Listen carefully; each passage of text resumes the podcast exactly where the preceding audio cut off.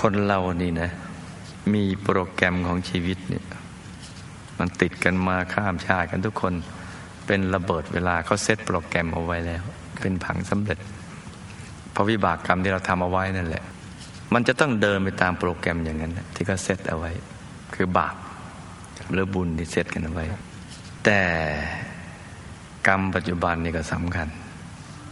ซึ่งมันสามารถที่จะมาตัดรอนได้ไม่ว่าบุญหรือบาปก็ตามแต่ในเคสนี้นี่เป็นเรื่องของบาปปัจจุบันมาตัดรอนเพราะฉะนั้นเนี่ยโปรแกรมต่างๆก็เลยล้วนเลยไม่เป็นไปตามนั้น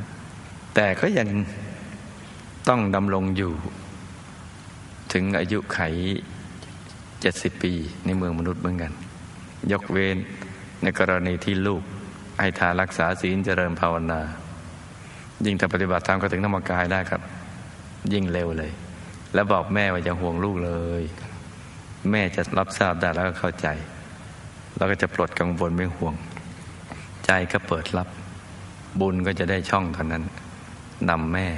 ไปสู่ที่เกิดใหม่เป็นมนุษย์หรือไม่ก็เป็นเทพธิดานั่นแหละ